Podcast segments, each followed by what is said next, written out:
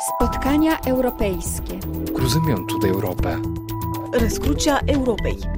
Stavrodromitis Europis. Treffpunkt Europa. The Hub of Europe. Carrefour de l'Europe.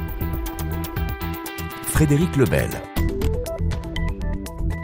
Bonjour et bienvenue au Carrefour de l'Europe pour une émission consacrée à la société russe, ballottée par de nombreux bouleversements, dont le dernier en date et non des moindres, cette rébellion de la milice Wagner et de son chef Evgeny Prigogine. La situation semble pour l'instant sous contrôle, le pour l'instant est de mise tant les retournements ont été nombreux durant le week-end, nous allons analyser à chaud quel impact peut avoir cette défiance envers le pouvoir. Les troupes rebelles ont tout de même réussi à progresser jusqu'à 400 km de Moscou avant finalement de se retirer.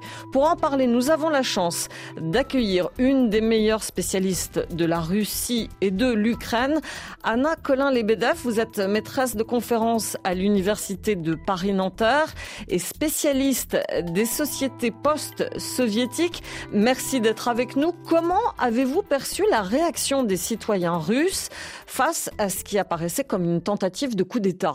Alors, la réaction des citoyens russes, voyez, statistiquement validée, nous ne l'avons pas. On l'aura un petit peu plus tard. J'imagine qu'on les interrogera sur la manière dont ils ont perçu les événements. Nous avons juste des petites bribes. Et dans les petites bribes, nous avons par exemple ces vidéos qui valent ce qu'elles valent du moment du départ en fait de, Prigogine et de ses troupes de euh, Rostov-sur-le-Don, où là on voit euh, un certain nombre de Russes qui applaudissent Wagner en train de partir. Donc, à mon sens, vous voyez, je, ne saurais pas vous extrapoler statistiquement, mais me semble-t-il, cette figure de héros qui a été construite par le pouvoir et par les médias russes sur ces derniers mois, eh bien, colle encore à Wagner et, et donc euh, la perception de ce qu'il fait n'est peut-être pas la même dans les couloirs du Kremlin et dans les rues des villes russes. Prigogine n'a pas demandé aux habitants de Rostov de, de venir le soutenir sur, sur la place centrale. Tout semble s'être passé, disons, entre, entre Wagner et euh, l'institution militaire. Les citoyens ont été peu impliqués. On n'a aujourd'hui, en fait, aucun élément qui nous permette de dire qu'est-ce qui se passerait si, euh, si Wagner défilait dans les, dans les rues d'une grande ville en demandant aux citoyens de se rassembler pour le soutenir. À Moscou, on a quand même perçu une certaine inquiétude. À Moscou, on a perçu une inquiétude de la part de l'administration de la ville tout comme dans d'autres endroits. C'est-à-dire que des mesures d'urgence ont été introduites euh, à la fois sur les routes fédérales et puis euh, dans un certain nombre de villes russes qui semblaient être possiblement touchées, euh, touchées par les événements. Mais je dirais que tout le monde a été absolument soulagé de faire revenir la situation à la normale. Dans quelle mesure le pouvoir de Vladimir Poutine est-il impacté par ce coup de force Je pense que cette tentative de marche euh, vers Moscou s'inscrit dans une série d'éléments qui, chacun à sa manière, fragilisent un petit peu le régime politique et fragilisent la crédibilité de Vladimir Poutine. Il s'agit une fois de plus comme au moment des incursions de, troupes armées à Belgorod, comme au moment de l'attaque de drones sur Moscou, d'un moment où le pouvoir central, qui pourtant est très très véhément dans sa rhétorique, eh bien ne semble pas véritablement être là. Alors certes, Poutine a, pris la parole, mais en tout cas, personne ne semble avoir véritablement voulu arrêter, euh, voyez, l'avancée de Wagner pendant, euh, plusieurs centaines de, kilomètres. Donc euh, oui, il y a cette idée d'un pouvoir qui apparaît moins puissant que ce qu'il dit dans la rhétorique. Et puis, il y a aussi, je dirais, le doute qui s'insinue, le doute qui, a, a trait euh, au discours précisément de, Wagner, qui est un discours extrêmement critique sur la conduite de la guerre. Et allez savoir, vous voyez, dans les cercles des Russes ordinaires, mais aussi et surtout des différentes élites, combien sont ceux qui sont en train de se dire, eh ben peut-être qu'il a raison. Il n'a peut-être pas raison de dire les choses de la manière dont, dont il les dit, mais le diagnostic est le bon. Ce qui, bien évidemment, est également un facteur de fragilisation. Et est-ce que, selon vous, cette fragilité vient remettre en cause le fameux pacte social passé entre Vladimir Poutine et les Russes? Il me semble que la, de manière générale, une fois de plus, il s'agit d'une goutte voyez, ou d'un petit caillou ajouté à la liste des, choses qui rendent ce pacte entre la, société et le, et le pouvoir politique un peu plus fragile. Cette stabilité que Vladimir Poutine a promis à la fois aux Russes et à ses élites cette stabilité dont il a dit qu'elle se maintiendrait dans la guerre parce que tout est sous contrôle, que devient-elle aujourd'hui? Alors je ne pense pas que ça se soit euh, complètement euh, effondré, mais bien évidemment, vous voyez, de ce côté de la balance où l'on met les doutes, eh bien il y a un doute de plus. Merci Anna, Colin, Lebedev, vous restez avec nous. On va faire un pas de côté par rapport à cette actualité bouillonnante pour parler de l'opinion publique russe, son silence, ses moyens de contestation détournés avec nos deux autres invités, Elsa Vidal, rédactrice en chef du service russe de RFI, et Grégory Reko, chef de la rubrique internationale du site The Conversation, un site avec lequel nous sommes partenaires et qui publie en français et en anglais et gratuitement de nombreux articles d'universitaires. Des centaines de milliers de mes compatriotes ont quitté le pays, quitté leur foyer, n'acceptant pas de devenir des assassins à l'appel du gouvernement. Ceux qui restent en Russie vivent en otage. Beaucoup désapprouvent la guerre, mais gardent le silence par peur des représailles. Le silence d'un otage sur lequel est pointée l'arme d'un terroriste ne fait pas de lui un complice d'un terroriste. En rejetant la responsabilité des crimes de guerre de la junte du Kremlin sur mon peuple, vous allégez le fardeau moral et politique de Poutine. Vous venez d'entendre la lecture d'un extrait d'une lettre de l'opposant Ilya Yashin, condamné en décembre à huit ans et demi de prison pour avoir dénoncé la guerre contre l'Ukraine. Anna Colin-Lebedev, euh, l'arsenal juridique de répression en Russie est tel, et il vient d'être renforcé, qu'il empêche pratiquement toute voix contestataire. Aujourd'hui, effectivement, le coût de la contestation est extrêmement élevé en Russie. Il devient de plus en plus élevé avec un arsenal de plus en plus inventif euh, qui, effectivement, permet de punir alors euh, par des amendes pour les cas les plus légers, mais aussi pénalement par des peines extrêmement lourdes et euh, toute expression publique ou même désormais quasiment privée, hein, dans certains cas, d'une opinion dissidente. Ça veut dire, euh, Elsa Vidal, qu'on est revenu, euh, comme du temps de l'Union soviétique, euh, à des chuchotements pour parler de ce qu'on pense en Russie. Il y a quand même une grande différence par rapport à la période soviétique, c'est l'Internet et les réseaux sociaux qui sont venus structurer les choses de manière très différente parce que ça permet des continuités dans les relations et dans les discussions par-delà les frontières. Et à l'heure actuelle, il n'y a pas encore de fermeture de la Russie physiquement avec une incapacité pour les citoyens russes de quitter le territoire et de communiquer avec le monde extérieur. Il y a malgré tout des éléments notamment légaux ou législatifs, je devrais dire, et euh, punitifs dans le système judiciaire qui viennent rappeler euh, une certaine période de l'Union soviétique, notamment les condamnations pour haute trahison trahison d'État qui ont été euh, initiés euh, cette année avec euh, plus de 25 ans de prison. Et ça, c'est quelque chose qu'on n'avait pas vu depuis près de 50 ans. Et puis, Anna Colin-Lebedev, on a l'impression que toutes les couches de la société sont potentiellement une cible de cette répression. Alors j'aurais tendance à dire que la répression reste néanmoins sélective et à visée d'intimidation. C'est-à-dire qu'on a un volume de répression extrêmement important, mais à la différence par exemple de la période stalinienne, ce ne sont pas des catégories entières de la population, par exemple les représentants d'un groupe ethnique, qui seraient euh, réprimés par la déportation ou par l'arrestation, comme ça avait été le cas à l'époque. Donc euh, l'idée, c'est, je dirais, davantage de décourager, mais effectivement dans différentes couches de la société, toute contestation, mais aussi de tous les opposants potentiels dehors. Car cette dimension qu'évoquait Elsa, les frontières ouvertes, en fait, ce n'est pas un hasard, ce n'est pas que l'État russe a oublié de fermer les frontières, c'est une politique délibérée pour que les personnes les plus actives, les plus susceptibles de se poser, soient placées dans des conditions où, en fait, elles n'ont d'autre choix que de partir ou d'aller en prison. Alors c'est difficile bien sûr de parler d'une société russe, d'une opinion publique, mais peut-on mesurer le, soutien qu'a aujourd'hui euh, Vladimir Poutine dans la société russe et le soutien euh, de la guerre à l'Ukraine? Alors, euh, bien évidemment, il y a des débats, vous voyez, entre les représentants des instituts de sondage, dont certains sont de très haute qualité sur ce qu'on peut mesurer, ce qu'on peut dire, ce qu'on peut pas dire dans un régime répressif. Mais moi, j'aurais tendance à poser la question mesurer pour quoi faire? Et mesurer aujourd'hui l'opinion publique ou le taux de soutien à Vladimir Poutine me semble relativement inutile si la question que l'on se pose est la question du changement potentiel ou je dirais de la manière dont les Russes vivent cette guerre.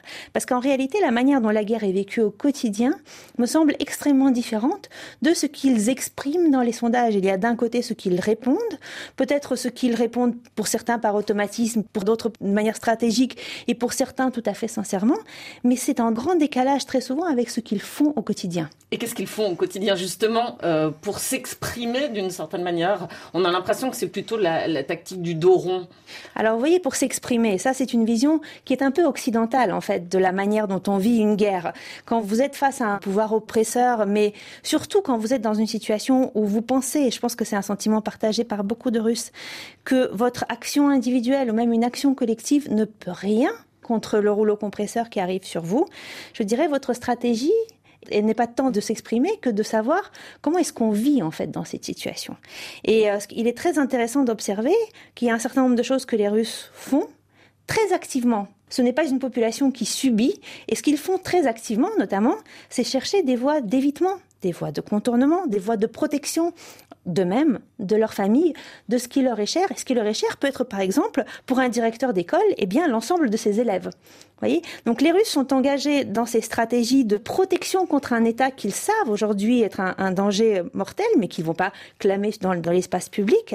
Et puis aussi, il y a des choses qu'ils ne font pas. Celle qui est la plus flagrante, eh bien, c'est partir en masse combattre en Ukraine, alors même qu'ils déclarent leur soutien à l'armée. Et je pense que, vous voyez, cette absence est quelque part plus criante et plus révélatrice que tout sondage que l'on peut révéler. Oui, Elsa Vidal, je crois aussi, il y a d'autres formes de résistance, en fait, peut-être plus flagrantes, non Alors, flagrantes, oui, quand on les suit, parce que à la rédaction euh, en langue russe, comme on est totalement immergé dans les réalités russes, on analyse et on apporte aussi des commentaires sur des phénomènes qui sont malgré tout minoritaires tout en étant très signifiants. Donc on a vu des formes de contestation euh, qui, euh, pour les observateurs de la Russie, jusque-là étaient inédites.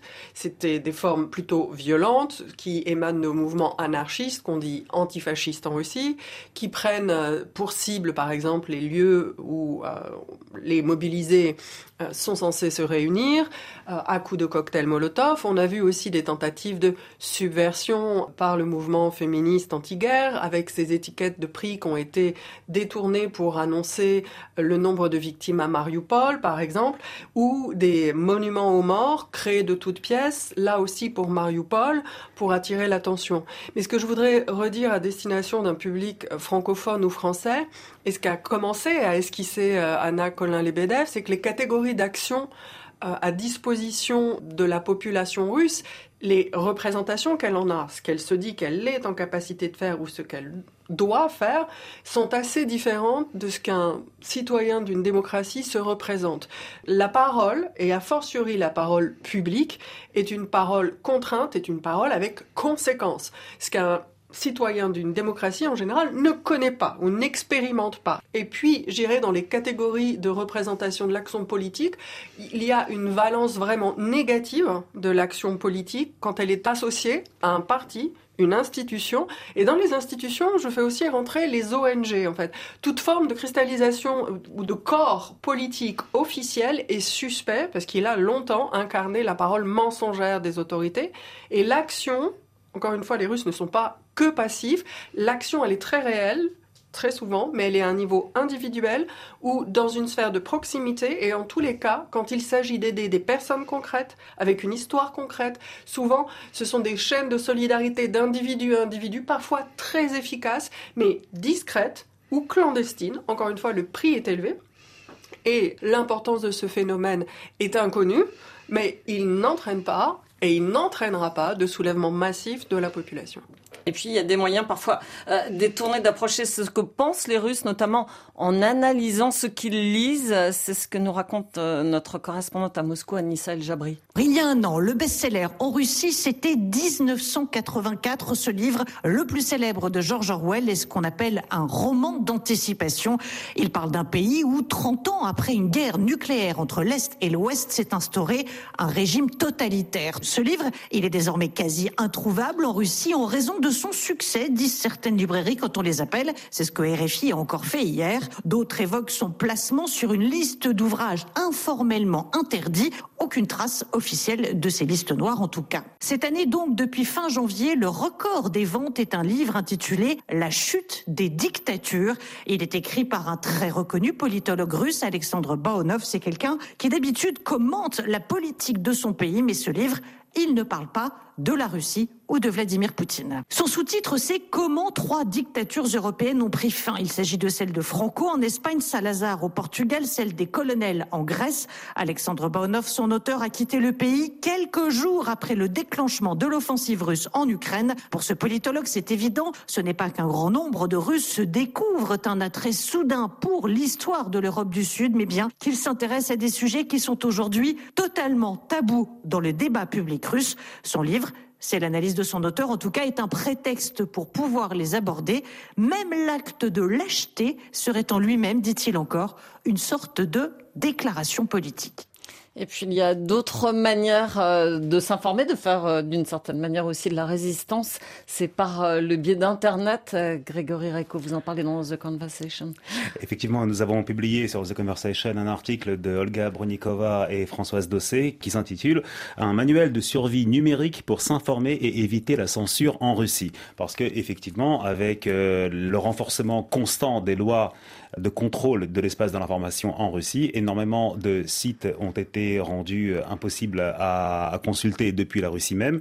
Énormément aussi de, médias d'opposition ont dû euh, fermer ou quitter le pays, rouvrir parfois euh, dans les Pays-Bas et en Pologne, et essayer de faire en sorte que leur contenu reste accessible à ceux qui sont en Russie. Pour cela, il y a tout un tas d'instructions qui sont données pour télécharger des VPN, des VPN qui parfois sont bloqués par les autorités russes, d'autres VPN arrivent à la et on parvient tout de même à consulter de très nombreux euh, sites euh, d'opposition qui racontent évidemment euh, une vision de la guerre en Ukraine qui est totalement différente de celle de la propagande officielle.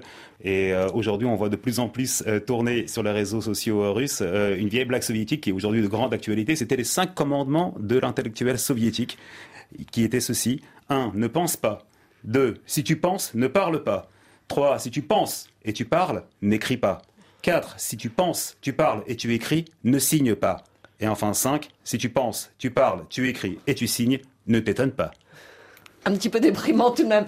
Ah là, euh, les BDF, si on veut s'informer aujourd'hui en Russie, on peut. Si l'on veut s'informer, on peut, mais ça dépend également des ressources dont on dispose. Parce que, effectivement, je dirais, les sources sont extrêmement nombreuses et les journalistes d'investigation, pour une partie exilée, pour une partie à l'intérieur du pays, font un travail extraordinaire et sont aujourd'hui une source d'information admirable et de documentation admirable de la guerre. Hein. Mais je dirais, quand on est dans une petite ville avec un niveau de revenus peu élevé, avec une situation euh, personnelle ou familiale difficile, ce qui est le cas d'énormément de Russes, selon les estimations optimistes, 13% des Russes qui vivent sous le seuil de pauvreté.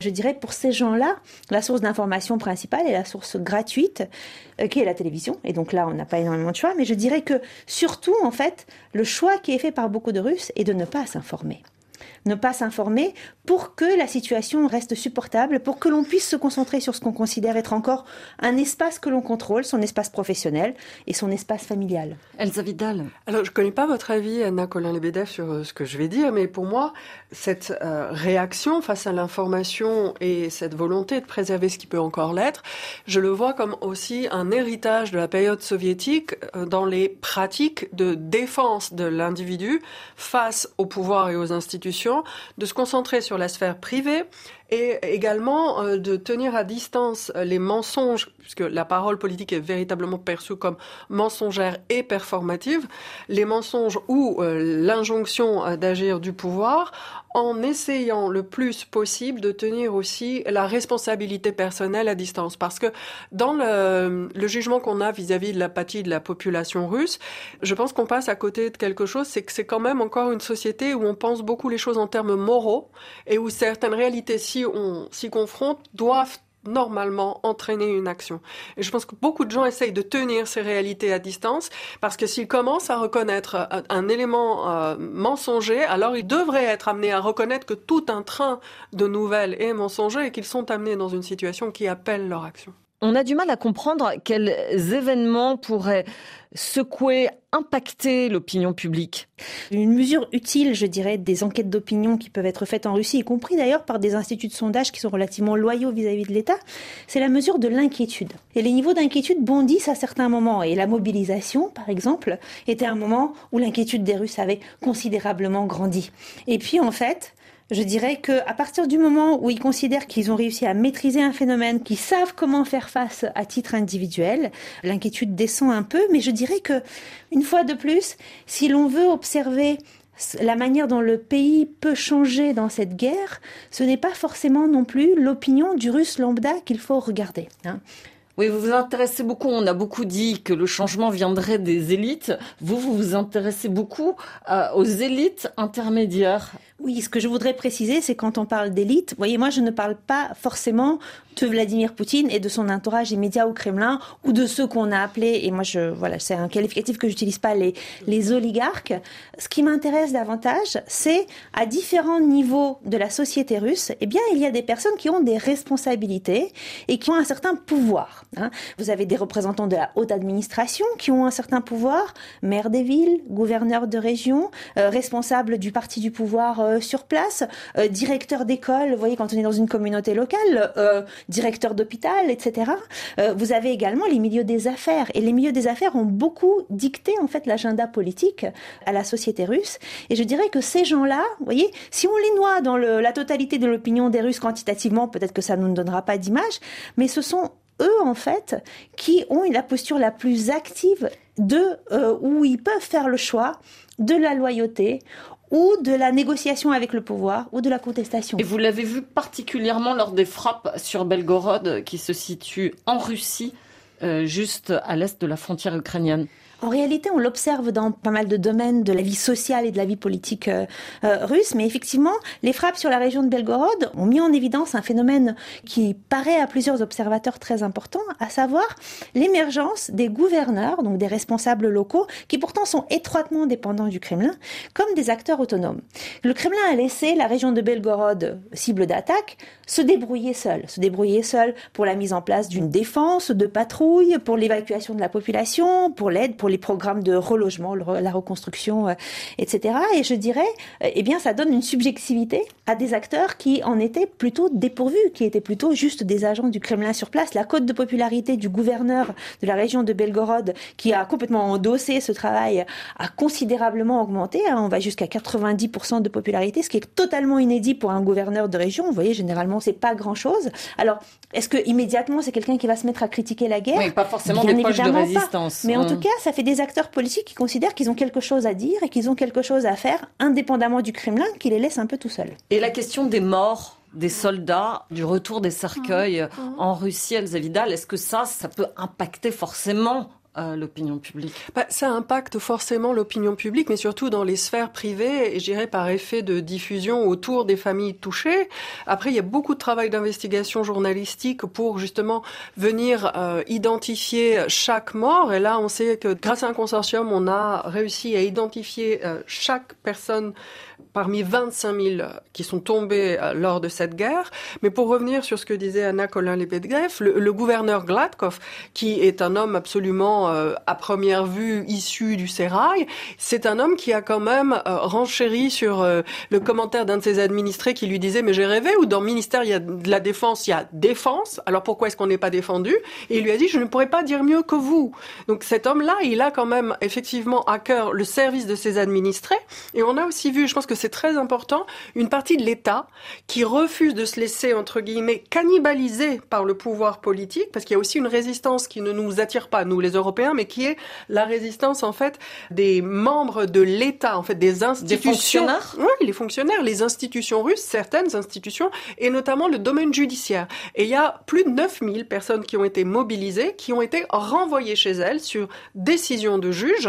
Donc 9000, c'est les cas positifs. Il y a eu à peu près 30 000 dossiers de traités. Et ça, c'est aussi une manière de résister en demandant l'application des lois et des pratiques et en n'acceptant pas les distorsions du droit et de l'État.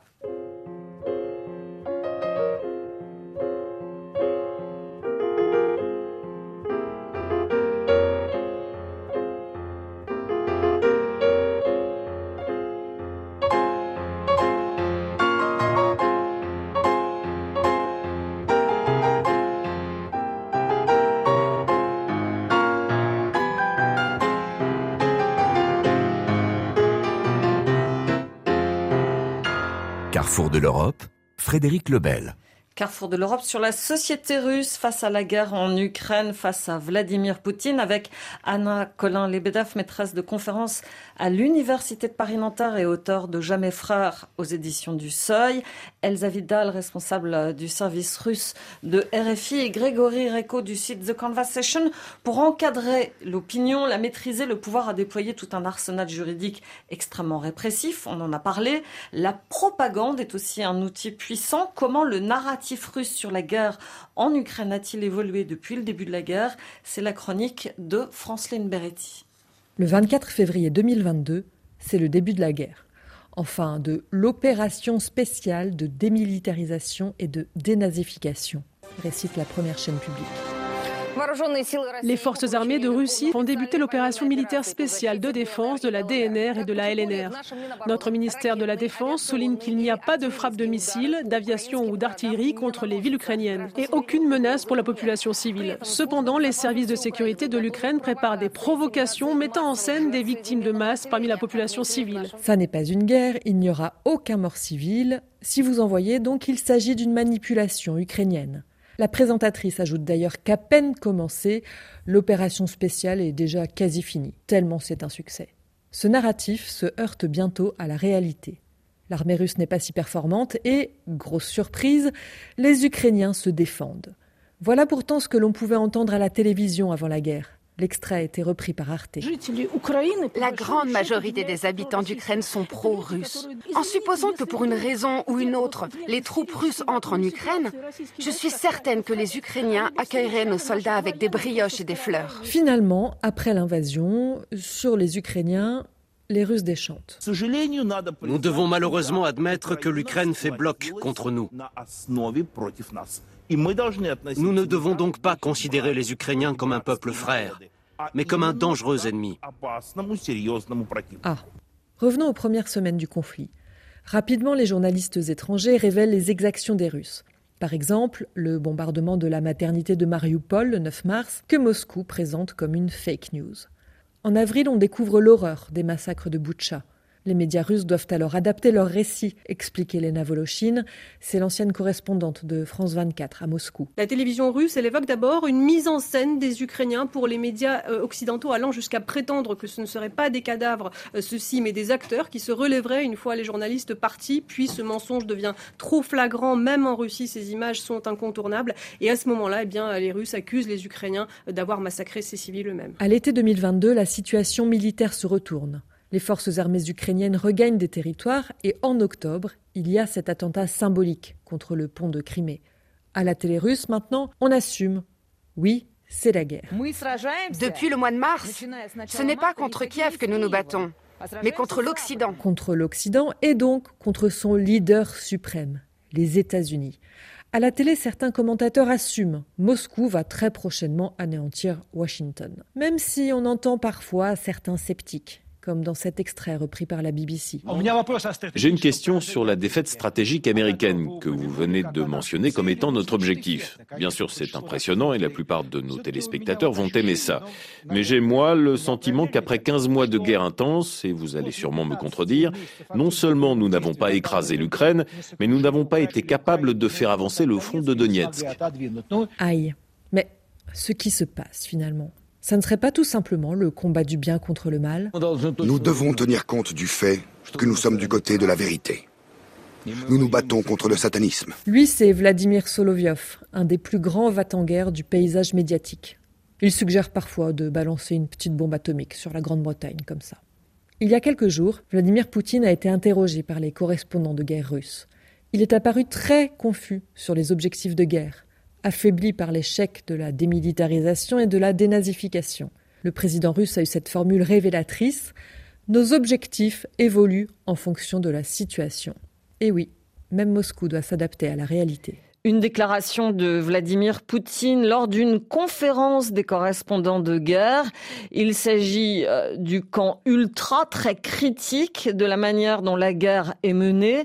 Un camp dont le représentant le plus important n'est autre qu'Evgeny Prigogine, le patron euh, de la milice Wagner, Grégory Reco. Ce camp-là, il n'est pas représenté que par lui. Il y a beaucoup de voix qui se font entendre. On a entendu dans le reportage la mention de Soloviev qui parlait de balancer une bombe nucléaire sur le Royaume-Uni. Sergei Karaganov, qui est considéré comme quelqu'un de plus sérieux quand même, qui est le patron d'un grand think tank russe, a récemment écrit un article expliquant qu'il fallait absolument lancer une bombe sur un pays occidental, une bombe nucléaire, pour montrer que la Russie était vraiment déterminée à gagner cette guerre jusqu'au bout. Et enfin, une dernière chose sur le discours de Poutine qui a évolué. Dans le cadre de cette réunion avec les blogueurs militaires, un élément intéressant, c'est qu'à plusieurs reprises, il a dit tranquillement guerre pour désigner ce qui se passe en ce moment en Ukraine, alors qu'il y a beaucoup de gens en Russie euh, qui, pour ça, pourraient aller en prison, puisque c'est pas une guerre, hein, c'est une opération militaire spéciale. Alors justement, Anna Colin-Lebedev, est-ce qu'on sait combien de personnes sont emprisonnées en Russie pour avoir justement dénoncé la guerre en Ukraine? Est-ce que c'est documenté? C'est documenté. Certainement, c'est documenté au cas par cas. Vous avez des organisations non gouvernementales qui décomptent très précisément et qui cherchent à le recenser. Moi, je ne saurais pas vous dire les chiffres.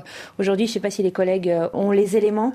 En tout cas, il est certain que, alors vous voyez, il, y a cela, mais il y a aussi, par exemple, les jugements des soldats pour désertion, qui sont des cas qui sont beaucoup moins couverts, hein, mais qui commencent à être nombreux. Alors euh, voilà, il y a bien des soldats qui ont quitté leurs unités militaires qu'on n'a pas retrouvées et que donc on ne juge pas. Mais aujourd'hui, cette pratique-là est aussi de plus en plus pénalisée et de plus en plus punie. Et euh, n'oublions pas non plus ce système de surveillance électronique qui aura plein de failles, parce qu'en réalité, voilà, il va pas être très performant, mais qui va être très embêtant en fait pour les Russes ordinaires, où en fait l'État met en place un système de contrôle et de sanctions qui fait qu'à partir du moment où vous êtes enregistré auprès des services publics, eh bien vous devenez complètement vulnérable. Et par exemple, la, le refus de vous rendre à une convocation des autorités militaires, si vous décidez de vous enfuir au lieu d'être mobilisé, eh bien, euh, voilà, va, va vous coûter beaucoup plus cher que précédemment. Ou même l'oubli si vous ne voyez pas que vous êtes convoqué. Euh, par les autorités Tout à fait. Et ça, ça va, ça va faire partie des failles. Hein. À mon avis, quand le système sera mis en place, on verra beaucoup de gens qui n'ont pas à être convoqués, qui seront convoqués, qui ne recevront jamais la convocation et qui pourtant seront euh, privés de leur permis de conduire ou de la propriété de leur, euh, des biens immobiliers qu'ils possèdent, etc. Bon, l'avantage, je dirais, des institutions répressives russes, c'est qu'elles ont un certain nombre de défaillances et un certain nombre de, voilà, il reste toujours des petites fissures dans lesquelles on peut s'engouffrer, mais en tout cas, l'État cherche à instaurer un contrôle de plus en plus étroit sur toutes les couches de la société. Certaines euh, grandes figures de l'opposition payent très cher. Vladimir Karamurza, ancien conseiller parlementaire euh, de l'opposant Boris Nemtsov, assassiné en 2015, il a été condamné à 25 ans de prison. Ilya Yashin, dont nous avons parlé en tout début d'émission, ou encore Evgeny Roizman et bien sûr Alexei Navalny, déjà condamné à 11 ans et 8 mois de prison depuis son retour volontaire en Russie après la tentative d'empoisonnement dont il a été victime. Un nouveau procès s'est ouvert lundi 19 juin, dans la colonie pénitentiaire où il est détenu à 200 km de Moscou. Il est jugé pour extrémisme. C'est Daniel Valo qui n'a pas pu assister au procès. Vous allez comprendre. Ce sont probablement les seules images qui resteront de ce procès qui pourrait pourtant valoir 30 ans de prison à Alexei Navalny. L'opposant russe apparaît amaigri, vêtu de ses vêtements de détenu, assis à une table entouré de ses avocats.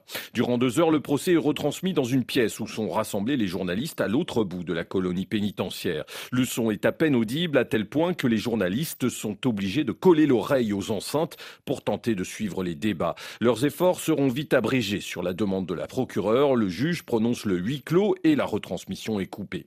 Motif invoqué, le risque que le procès ferait peser sur ses participants et sur l'un des témoins de l'accusation. Les avocats de Navalny dénoncent une volonté de maintenir une opacité maximale sur un procès dont le seul objectif est à leurs yeux de garder l'opposant en prison le plus longtemps possible. Ils n'ont aucune honte, aucune conscience, aucun honneur, a commenté le père d'Alexei Navalny en sortant de la colonie pénitentiaire. Pas plus que les journalistes, les proches de l'opposant ne seront autorisés à suivre le procès. Elsa Vidal, de toute évidence, simulacre de procès Oui, mais je ne crois pas qu'il s'agisse pour les autorités de véritablement euh, donner la preuve que la justice est bien administrée en Russie. Euh, le, fait politique prime sur le reste. Il s'agit, dans le cas euh, du procès, dans ce cas-là, le énième procès contre Alexei Navalny, de tenter de convaincre qu'il n'y a pas d'issue possible, que la résistance se terminera par une fin de vie en prison. Et c'est ça dont on essaye de convaincre, en l'occurrence, les partisans d'Alexei Alexei Navalny qu'ils ne sont pas encore partis. Ce qui est important de comprendre peut-être que ça peut dépasser l'entendement de certaines personnes de se dire que des dissidents ou des opposants majeurs sont revenus en Russie euh, alors qu'ils savaient pertinemment qu'ils allaient s'exposer à des répressions euh, significatives. Ils ne s'en étonnaient pas, ils le savaient très bien, que ce soit Alexei Navalny ou Vladimir Karamurza qui lui aussi a été empoisonné par à deux reprises. Puis il y a Yashin. C'est quand même, je pense, la volonté de montrer à la population que la peur peut être dépassée et qu'un destin peut se réaliser politiquement même en prison, que la prison n'est pas la fin de tout. Et c'est vrai, dans une certaine mesure, on peut correspondre avec les détenus politiques. On le fait d'ailleurs dans notre rédaction. On a commencé une correspondance, euh, c'est la journaliste Ania Stroganova qui l'a fait, et ça fait partie des droits qui sont encore disponibles pour certains prisonniers politiques, car Vladimir Karamurza faisait savoir que cette semaine, euh, le flux de sa correspondance avait commencé à se tarir, tant euh, des lettres qu'il pouvait envoyer que celles qu'il peut recevoir du fait de la censure. Oui, parce que aussi ces procès peuvent être l'occasion pour ces opposants euh, de passer des messages, de faire des déclarations. Oui, et effectivement, les, discours sont, relayés et circulent énormément. Mais alors, oui, vis-à-vis de qui circulent-ils On constate que quand même, le, les cercles sont, relativement circonscrits et surtout aujourd'hui, ils circulent énormément à l'étranger. Alors, une partie importante et une partie active de l'opposition russe se trouve aujourd'hui à l'étranger, sont extrêmement attentifs à l'égard de ce qui se passe en Russie, mais je dirais ont une difficulté à communiquer avec l'intérieur du pays. À la fois parce qu'ils ont eux-mêmes la sensation et une certaine culpabilité hein, d'être partis et d'avoir perdu contact, mais aussi parce qu'à l'intérieur, en fait, ils reçoivent souvent en retour un commentaire de personnes, y compris opposées au pouvoir politique, qui leur disent mais vous n'êtes plus à notre place, hum. vous ne faites plus face aux mêmes contraintes que nous, donc je dirais votre légitimité à s'exprimer en notre nom est diminuée. Et puis c'est une opposition en exil extrêmement divisée. C'est une opposition qui a toujours été divisée, même, en avant d'être en exil. Et je dirais c'est un des effets des réformes politiques, y compris des réformes législatives conduites par Vladimir Poutine euh, depuis son arrivée au pouvoir. Petit à petit, goutte à goutte, en fait, la possibilité pour un mouvement politique d'émerger, de se faire enregistrer, de se présenter à des élections, de faire émerger de nouveaux candidats et d'agir en toute sécurité ont été coupées, une par une. Il était d'abord facile de créer un parti, mais difficile de gagner une élection, puis facile de créer un parti, difficile de s'enregistrer pour participer à une élection, puis finalement de plus en plus compliqué de créer un mouvement lui-même, puis impossible de se coopérer. Donc il y a effectivement un problème de structuration aujourd'hui de cette opposition. Des opposants, il y en a énormément, mais structurellement, ils n'ont pas pu créer des mouvements qui puissent avoir une solidité, une assise et une existence sur la scène publique. Carrefour de l'Europe, Frédéric Lebel. Carrefour de l'Europe sur la société russe à l'heure de la guerre en Ukraine, une société amputée de ses forces vives. On estime qu'un million de Russes ont quitté leur pays pour aller se réfugier en Turquie, dans les pays voisins comme l'Arménie, la Géorgie, en Europe ou encore à Dubaï. Peut-on parler, Anna Colin-Lebedev, d'une opposition par les pieds? Alors il y a effectivement là-dedans une, une forme d'opposition, clairement, et beaucoup de Russes, notamment la première vague qui a quitté le pays euh, après l'invasion de février 2022, euh, l'a fait pour des raisons politiques de refus en fait de, de, continuer à vivre dans un pays qui envahissait son voisin. Cependant, je dirais, une grande partie des personnes qui ont quitté le pays l'ont fait parce qu'ils ne s'envisagent pas de vivre dans une Russie telle qu'elle est aujourd'hui, mais aussi souvent pour des raisons de perspectives d'avenir ou de perspectives économiques. Ils veulent travailler dans une société euh, ouverte, ils veulent faire des carrières, ils veulent que leurs enfants puissent ne pas grandir dans cette société de plus en plus euh, oppressante, et puis voir, vous voyez, ils veulent juste continuer à voyager et continuer à posséder ce qu'ils possèdent. Alors, amputer de ces forces vives, oui, mais je ne dirais pas que toutes les forces vives sont des forces d'opposition. Oui, avec un effet boomerang, Grégory Réco, je crois que vous avez euh, traduit toute une enquête euh, sur euh, ces exilés qui étaient employés dans la tech, l'informatique. Oui, effectivement, il y a beaucoup de conséquences hein, à cet exode, des conséquences économiques, des conséquences sociales, des conséquences sociétales à l'intérieur de la Russie, avec notamment, on est en train de constater un début euh, de féminisation, si on peut dire, de certains métiers, puisque ce sont quand même majoritairement des hommes jeunes en âge de porter les armes, d'être potentiellement mobilisés par une éventuelle conscription générale qui sont partis. Ça a laissé certains postes vacants qui ont été repris par des femmes, donc il y a, y a cet élément-là. Mais en termes d'influence de cette population sur ceux qui sont restés à l'intérieur de la Russie, c'est très intéressant. Une enquête a montré notamment que les Russes qui se trouvent aujourd'hui à l'étranger parlent, échangent régulièrement avec entre 3 et 4 personnes différentes. Donc si on compte un million de personnes à l'étranger qui parlent avec 3-4 personnes chacun, ça nous fait 4 millions de personnes qui en permanence reçoivent un flux d'informations qui vient de ces gens-là. Donc ce sont des informations qui sont différentes de celles qu'on voit euh, dans les médias russes et ce sont aussi des informations sur la façon dont ils vivent, dont ils sont accueillis dans ces pays. Et vous avez dit tout à l'heure effectivement qu'ils se trouvent surtout dans les républiques ex-soviétiques, essentiellement en Arménie, en Géorgie, au Kazakhstan, au Kyrgyzstan. Si on ajoute à ça Israël, la Turquie, la Serbie et le Monténégro, on est à 80% à peu près de cette immigration. Vous voyez, aucun pays d'Occident, aucun pays européen, ils ne peuvent pas venir en Europe et c'est notamment quelque chose qui remonte vers leurs proches restés là-bas. On ne peut pas aller en Europe, nos cartes bancaires sont bloquées, etc. Ce qui nourrit et alimente euh, le... discours sur la prétendue russophobie qui serait à l'œuvre ici. Oui, ce qui nourrit peut-être aussi le, discours anti-Occident ou anti-Europe de Poutine euh, je pense que euh, Vladimir Poutine n'a pas besoin de la population et des échos de la population pour formuler ses discours. Et à mon sens, une fois de plus, moi, ce qui me semble important dans ce contexte de guerre, ce n'est pas tant euh, regarder ce que les gens déclarent que ce que les gens font.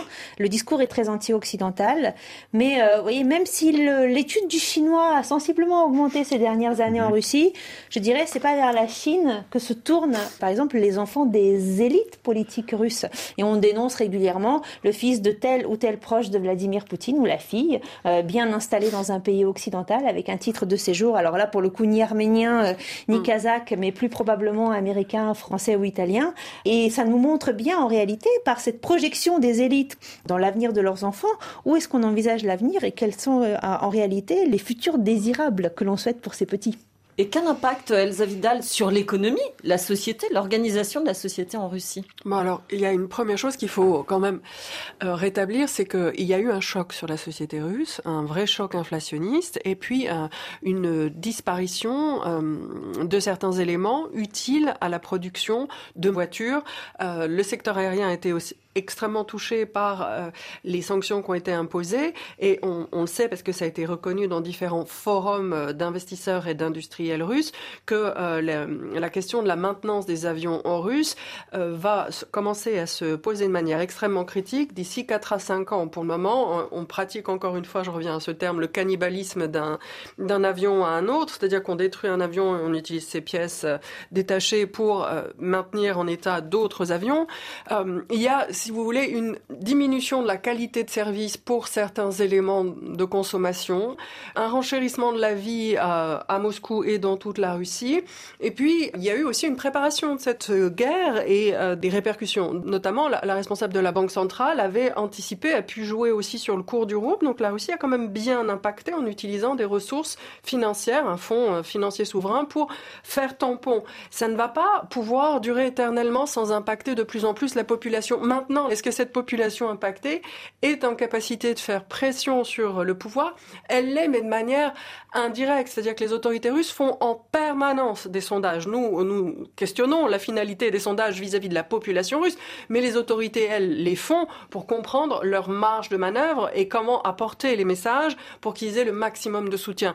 Donc, même dans une dictature ou dans un système autoritaire, les autorités sont très sensibles à la question de l'opinion pour pouvoir le mieux possible la manœuvrer. Donc, ça jouera sur l'assentiment. Est-ce que, encore une fois, il faut attendre que cet assentiment donne lieu à des réactions identifiables à ce qu'on verrait dans une démocratie? Je ne le crois pas. En revanche, euh, ça va propulser, je pense, de nouvelles élites, ça va amener de nouveaux cadres par rapport à tous ceux qui sont partis. Sans doute que ça va faire progresser et apparaître de nouveaux leaders dans des secteurs, et c'est ça qui me semble très intéressant. C'est aussi que la guerre transforme profondément toutes les sociétés, même celles qui déclenchent la guerre. Et il va falloir suivre de nouvelles élites face à celles qui sont parties. Et les migrants qui ont quitté la Russie ne sont pas tous des opposants. Il y a aussi des gens qui ont quitté parce que pour mener leurs affaires, c'était devenu compliqué. J'en connais qui en Géorgie ont quitté la Russie parce que le lycée français avait fermé. Euh, il y a des gens qui ont quitté parce que leur patron leur a demandé dans le secteur IT d'aller s'installer à l'étranger pour pouvoir contourner les sanctions. Et il y a aussi des gens qui reviennent parce qu'ils ne trouvent pas leur place à l'extérieur de la Russie. Et c'est difficile l'exil. Tout homme qui a fait sa vie n'est pas nécessairement en capacité de la recommencer à zéro à l'étranger. L'exil, c'est une trajectoire et une expérience dont tout le monde n'est pas capable. Grégory Rico, est-ce qu'on demande aux artistes finalement aujourd'hui de se positionner plus clairement?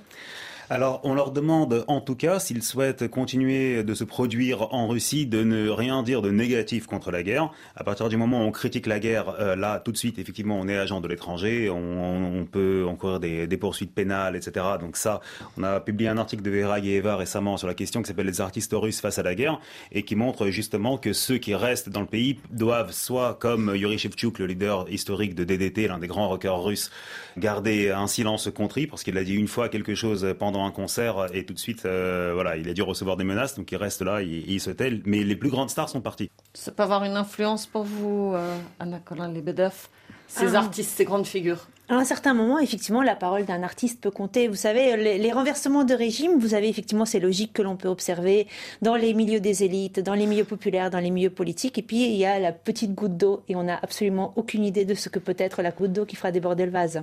Pour conclure, euh, Anna Colin-Lebedev, est-ce que ce fameux pacte social dont on a parlé entre Vladimir Poutine et la société russe peut encore tenir, mais cette fois d'un point de vue économique, car la guerre coûte cher. Alors effectivement, le Vladimir Poutine a assis son pouvoir sur un contrat implicite avec la population qui disait vous me laissez gouverner, vous vous êtes désintéressé de la politique en échange, eh bien vous qui êtes riche, je vous laisse vous enrichir encore, et vous qui ne l'êtes pas, eh bien je vous garantis une stabilité, une sorte d'augmentation du niveau de vie, ce qu'il a fait en fait tout au long de ces années précédant la guerre.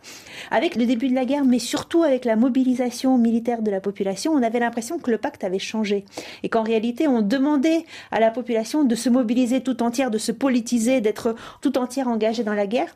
En réalité, ce qu'on constate, c'est que le pouvoir a véritablement fait marche arrière. Et c'est, comme vous le disiez, de maintenir ce semblant de normalité, ce semblant de stabilité, cette idée que tout est sous contrôle, euh, qu'on demande aux Russes en fait d'approuver, mais sans trop s'engager, aussi parce que l'opposition euh, qu'évoquait euh, Grigory Raiko, vous voyez, l'opposition pro-militaire, eh bien, elle est très dérangeante pour le pouvoir politique. Les ressources, pour l'instant, le pouvoir politique les a. Il y a une enveloppe financière, une sorte de pactole que gagné toutes ces dernières années par la vente des hydrocarbures et des matières premières qui est toujours distribuée. Le pouvoir russe indexe aujourd'hui les salaires, indexe aujourd'hui les retraites, distribue de l'argent également aux entrepreneurs via des contrats publics juteux. Mais tout ça est un petit peu chancelant. Hein. Vous, obtenez un marché euh, très profitable pour aller euh, faire, pour euh, qui, se déroule dans les territoires, les nouveaux territoires déclarés par la Russie, les territoires annexés sauf que la Russie ne les contrôle plus véritablement. Et donc voilà, l'argent que vous pouvez gagner devient de moins en moins certain. Il y a des nouveaux impôts qui sont en train d'être discutés, qui sont des impôts sur les entreprises pour financer euh, la guerre. Et euh, le revenu des Russes, le revenu réel des Russes continue à diminuer. Donc là aussi, vous voyez, très difficile de dire à partir de quel seuil est-ce que ça va fragiliser le régime, est-ce que le contrat va tenir. Mais je dirais, voilà, les Russes euh, aujourd'hui s'accrochent coûte que coûte à ce qu'ils perçoivent comme étant encore une vie normale et je dirais voilà ça, ça rend acceptable à leurs yeux pas mal de choses. Si l'on vous comprend bien, un pacte social de plus en plus fragile. Carrefour de l'Europe sur la société russe face à la guerre en Ukraine, face à Vladimir Poutine. L'émission était réalisée par Ludivine Amado. Un grand merci à nos trois invités, Anna Colin-Lebedev, maîtresse de conférence à l'Université de Paris-Nanterre, spécialiste des sociétés post-soviétiques, auteur de Jamais frères, Ukraine et Russie, une tragédie post-soviétique aux éditions du Seuil. Elsa Vidal, rédactrice en chef du service russe de RFI et Grégory Reko, chef de la rubrique internationale du site The Conversation avec lequel nous sommes partenaires. Un grand merci à la documentation écrite. La semaine prochaine, c'est Juliette Rangeval qui animera l'émission avec la revue Le Grand Continent.